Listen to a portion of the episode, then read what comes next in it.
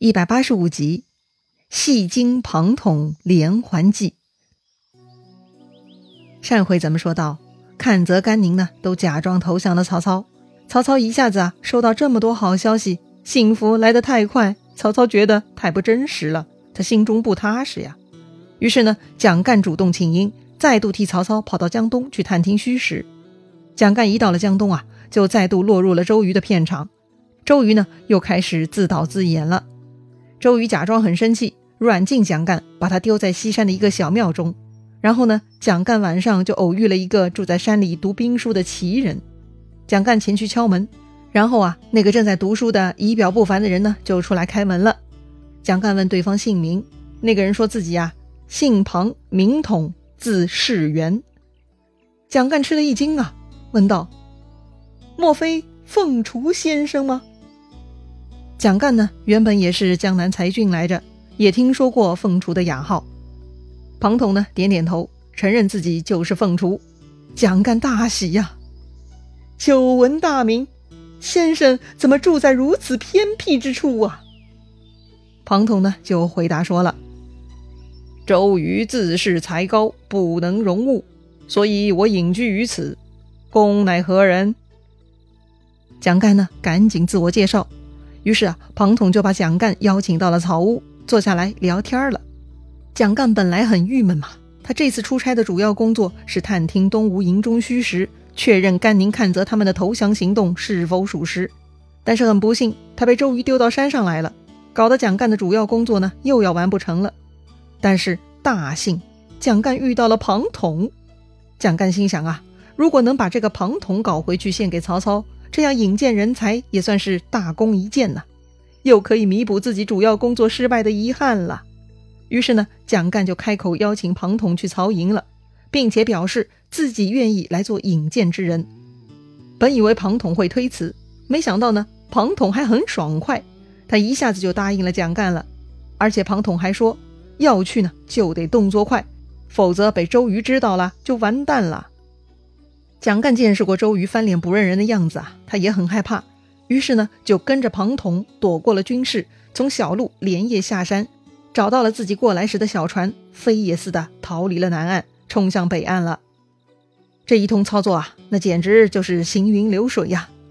这庞统为啥会出现在蒋干住处附近？为啥满口答应蒋干？嘿，那都是周瑜他们的计策呀！可惜呢，蒋干比起周瑜还是差了一大截儿。凭蒋干的智慧，他也是看不明白的。前面周瑜在苦恼，想要火攻曹操，得让庞统向曹操献连环计，这样才能烧到曹操。可是，到底用什么方法把庞统送到曹营呢？周瑜本来是没办法，但蒋干来了，这就解决周瑜的苦恼啦。话说，蒋干一行回到曹营，蒋干呢，先进去见曹操，详细报告了这次去江东的经历。虽然没能进入东吴大营。但是他请到了凤雏先生。曹操听说凤雏先生来了，那是非常高兴啊，亲自走出大帐迎接庞统。曹操对庞统是非常客气，将庞统迎入大帐，分宾主落座。曹操呢就说了：“周瑜年幼，自以为是，不用良谋。操久闻先生大名，今得会故，还望不吝教诲呀。”是啊。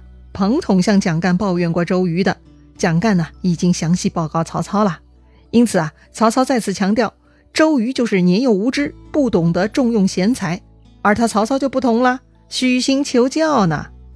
啊，庞统呢点点头，并没有故作清高，而是很实在的说：“某素闻丞相用兵有法，希望一睹军容啊。”曹操对自己的用兵之道啊，还是很有自信的，就令人备马。他跟庞统各自骑上一匹马，登高观看自己的陆上营寨。庞统看了以后是大为夸赞呐，说道：“傍山依林，前后顾盼，出入有门，进退曲折。虽孙吴在身，攘居复出，亦不过此矣。”哎，夸人呐，要夸到点子上。这样被称赞的人才会高兴和满足。这里庞统对曹操陆上营寨设置的称赞呢，就是夸到点子上了。就像庞统说的那样，曹操营寨的傍山依林，前后都能呼应，正门布置有序，各种进退曲折设计，就算是孙吴在身，穰居复出，也是无法超越的呀。这里呢，庞统提到了三位兵家圣人，都是写过流传后世的著名兵书的。其中第一个人孙，啊，是春秋末期的孙武，他的《孙子兵法》呢，简直是全世界闻名。孙武还被后人称为兵圣呢。这第二个人吴啊，就是战国初期魏国的吴起，他著有《吴子兵法》，他跟兵圣孙武呢并称为孙吴，就把他们两个人的姓合在一块儿了。《吴子兵法》呢也很厉害的，只是很多篇章失散，如今啊已经不全了。提到的第三个人呢是穰苴，他也是春秋末期的齐国人，也是一位著名的军事家。他的特点呢就是执法严明，也著有兵书，叫做《司马穰苴书》。有的地方呢会说成是司马法，但是啊，说司马法是有争议的。咱们这儿呢不研究他的兵书名字哈，咱们只要知道，在东汉末年呢，军事方面的古代圣人之中，大家除了认可孙武、吴起，也认可司马穰苴。哎，知道这个呢就好了。眼下庞统称赞曹操，就算是这三位古代兵家圣贤来设计啊，也不见得能够超越。这个话呢，简直就是马屁中的极品啊！听得曹操是心花怒放啊！赶紧呢，又带着庞统去参观水寨了。曹营的水寨设计那是没得话说呀。周瑜特地过来偷窥，看完了就觉得设计太过精妙，于是想办法干掉了曹营水寨的设计人蔡瑁、张允嘛。庞统看了水寨呢，也是点头称赞，说道：“丞相用兵如此，名不虚传呐。”说完呢，庞统还远远指着江南，说道：“周郎，周郎。”克妻必亡，意思就是这个周瑜啊，很快就死定了。曹操啊，非常高兴，回到大帐呢，又下令摆酒，跟庞统是边喝边聊。要说呀，庞统与诸葛亮齐名，眼光见识自然是非同一般的。所以庞统跟曹操啊，是高谈雄辩，应答如流，搞得曹操是十分佩服，对庞统是殷勤相待呀。喝着喝着呀，庞统啊，似乎酒醉了。于是庞统就问曹操了：“敢问，军中有良医否？”哎，曹操觉得奇怪呀，难道庞统有病需要军医？啊，庞统就解释说了，不是自己需要，而是曹操的水军需要啊！哈，庞统是怎么知道的？曹操正为此事头疼呢。曹操这里的北方军啊，因为水土不服，很多人患上了呕吐病。跟东吴呢，也就交过一次手，但这之后啊，几乎天天有士兵死亡，那就是水土不服吐死的。曹操为此已经烦透了，他没想到此刻的庞统居然提到这个问题，啊，既然他能问，想必庞统有妙招啊。曹操呢，赶紧请教庞统。庞统啊，借着酒醉就开始说真话了，哈，当然啊，咱们知道啊，这里的真话是带引号的。庞统呢，这就开始要忽悠曹操了。庞统说呀：“说曹操操练水军的方法很妙，但是很可惜不完善。那到底哪里不完善了呢？”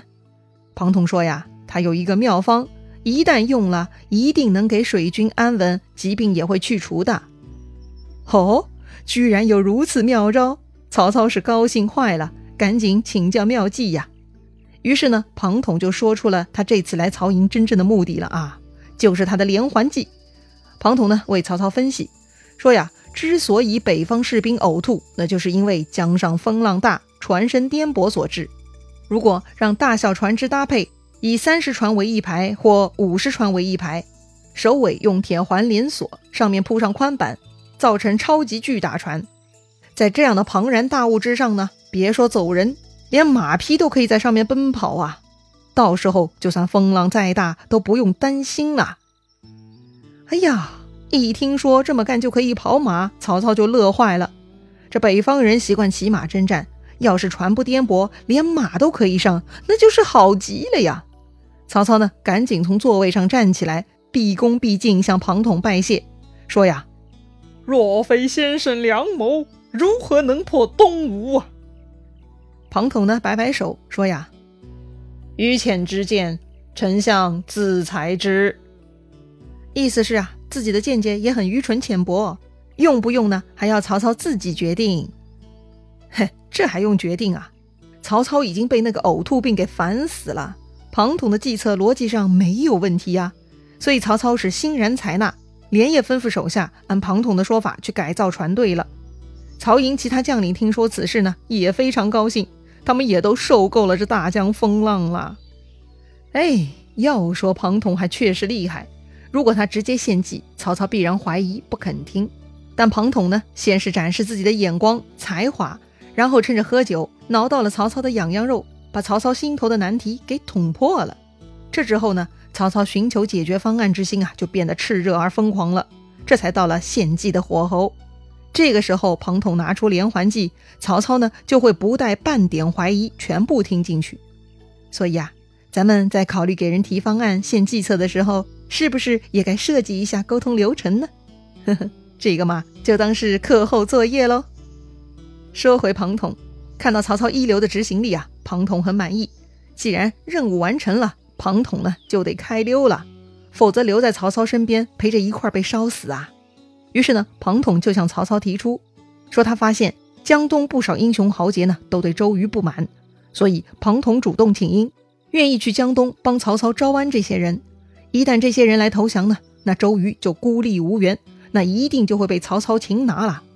如果周瑜被搞定，那刘备就没了依靠，那就分分钟可以被曹操捏死了。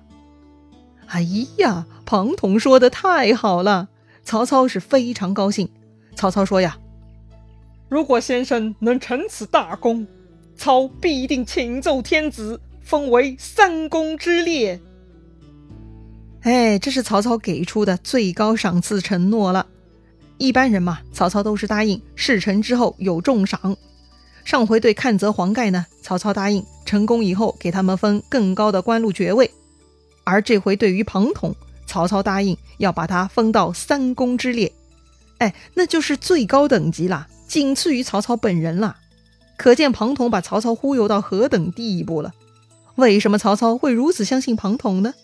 哎，说白了，庞统啊有名人效应。这普通人做不成的事情，或许庞统就有可能做到。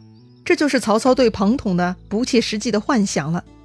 庞统呢，为了加强曹操对自己的信任，并且扰乱曹操的心智，庞统啊，还说自己呀做这些事情不是为了图富贵，是为了救万民，请将来丞相胜利渡江到了江东啊，千万不要杀害百姓。哎，说的好像曹操已经赢了一样啊。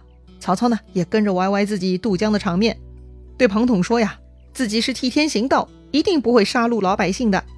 庞统呢，还向曹操求安民榜文，说是这样，他就能去招安江东之人，安定宗族民心了。哎，搞得跟真的一样啊！哎，曹操也当真了，配合庞统呢，写了榜文，还加盖了印章。